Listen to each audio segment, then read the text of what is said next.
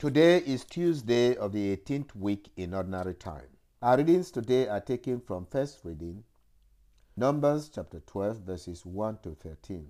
The gospel reading is from Matthew chapter 14, verses 22 to 36. My brothers and sisters, today's readings deal with how we should live towards God, His messengers, and with ourselves. We should never be jealous of God's, God's gift to another, for we are gifted to serve one another. Jealousy and greed are enemies of faith. They lead us to foolish actions. They prevent us from the benefit of faith. For without faith, we cannot know God.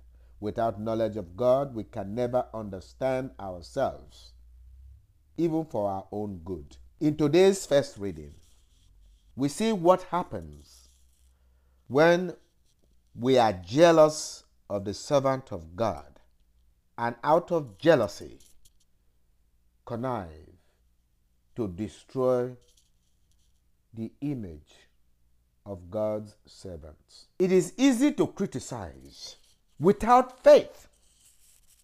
We think that our criticism is valid, but God sees the hearts of people. There's an English adage which says familiarity breeds contempt. And in my culture, we will say obafe onwelo. Because the, there's a priest in your family. You say, don't I know him? Know him as what? Is it in the light of faith? It's only in the light of faith that God can enlighten you in your knowledge of anything, even of yourself. Because we can even make wrong judgment about ourselves unless we have faith. That's why St. Paul will say, I don't even judge myself. If my conscience does not condemn me, I will not condemn myself so that I can be about the service of the Lord. Only God can forgive. So if you condemn yourself and you cannot forgive yourself, of what use is even self condemnation? Miriam and Aaron, the brother and sister of Moses, on the pretext of the marriage he had contracted with a Cushite woman, complained against him. Is it through Moses alone that the Lord speaks? They conceived evil against Moses in their heart. This is what angered God. But we know that God's ultimate desire is not the death of a sinner, but that we repent and return to Him. That is why the response to the psalm of today is the Psalm of David, Psalm 51, when David committed a heinous sin, adultery, and murder, leading to murder. He deserved to die, even in the judgment of David. But when David heard it, he made a good confession. In fact, he did die, but he now died to sin and said, Lord, have mercy. Be merciful, O Lord, for we have sinned. Be merciful, O Lord, for I have sinned. God called Moses, Aaron, and Miriam for a conference, and God revealed to them who Moses was to him. And we were told that when God withdrew back, Miriam became a leper. Why Miriam and not Aaron? What makes the difference? Because the anger and the pollution of a woman affects all offspring. For woman, through a woman, we all came into this world. It's more grievous when a woman turns evil than a man who is just a product of the woman. A woman's evilness is a source. That is why, if we understand the role of a woman.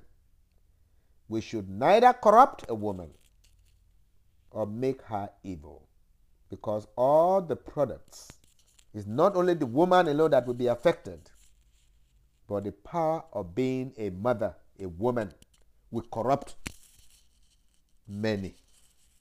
Just as Mary was immaculately conceived to become a worthy mother of God by being the mother of Jesus. So you can see the place Mary occupies in salvation history was compared to that of Moses. That a woman would scorn God in such a way is to reveal that that woman is no better than a leper. Nobody should have anything to do with her. Now, when Aaron realized this, Aaron immediately repented and said to his brother, We have we were foolish. My Lord. Aaron was older than Moses, but he now referred to uh, Moses as my Lord. That shows humility. Don't do this to our sister. Don't let this happen. And Moses intervened. That is how the first reading ended. But what followed when Moses said, Then Moses cried to the Lord, Please, not this, pray, heal her. The Lord answered that she has to go through the routine of cleansing a leper by being isolated from society for seven days. This also teaches us a lesson. Nothing is impossible to God, but we must also pass through a process. A lot of people think that confession is cheap. They even think that it encourages sin.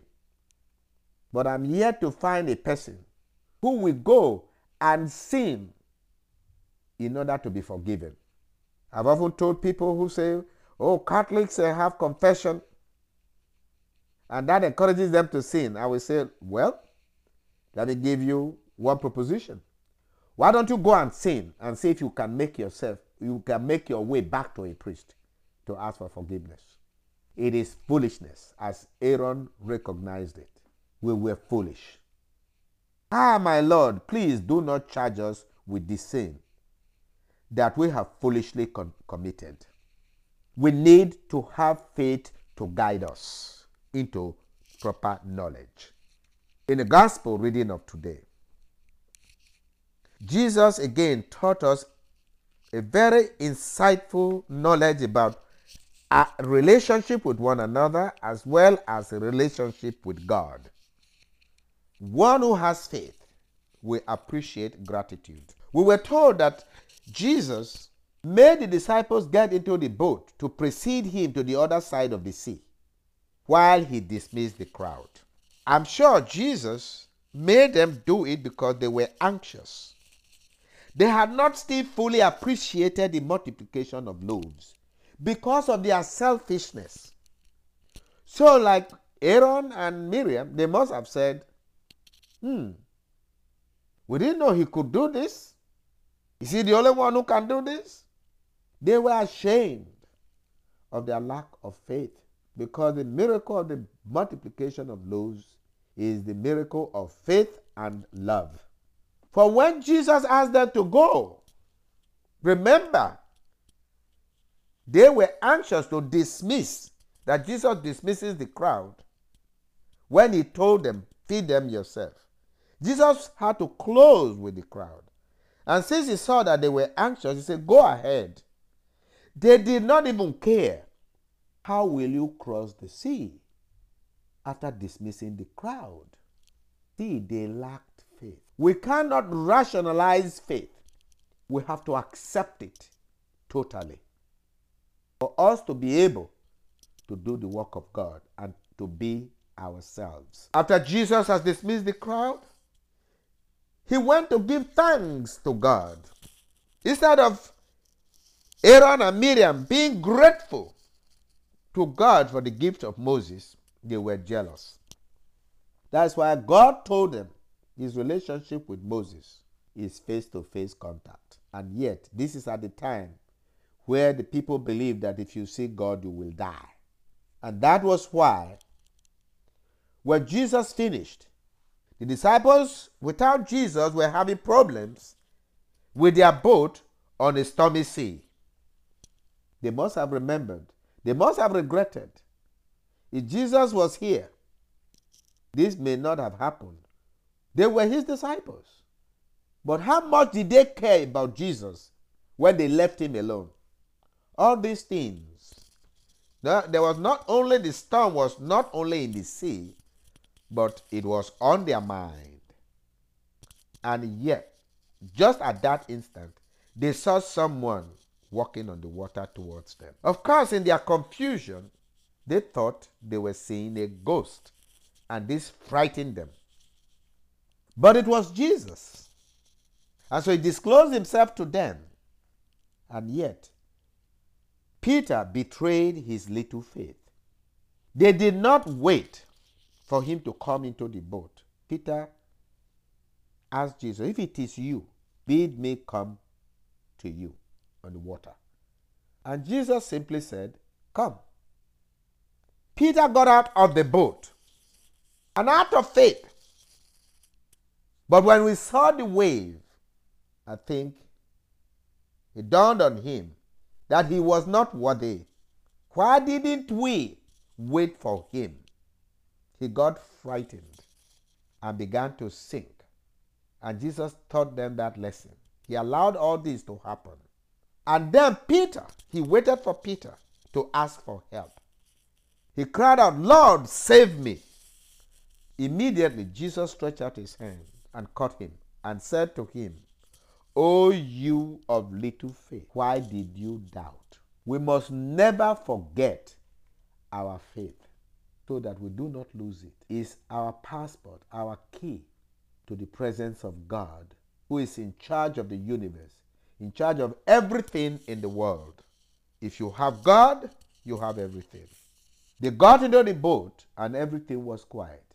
The waves died down and they acknowledge, indeed, you are the Son. That acknowledgement should be our faith forever. They landed at Gennesaret, where Jesus had earlier cured the demoniac, and the demoniac requested permission to enter into the pig.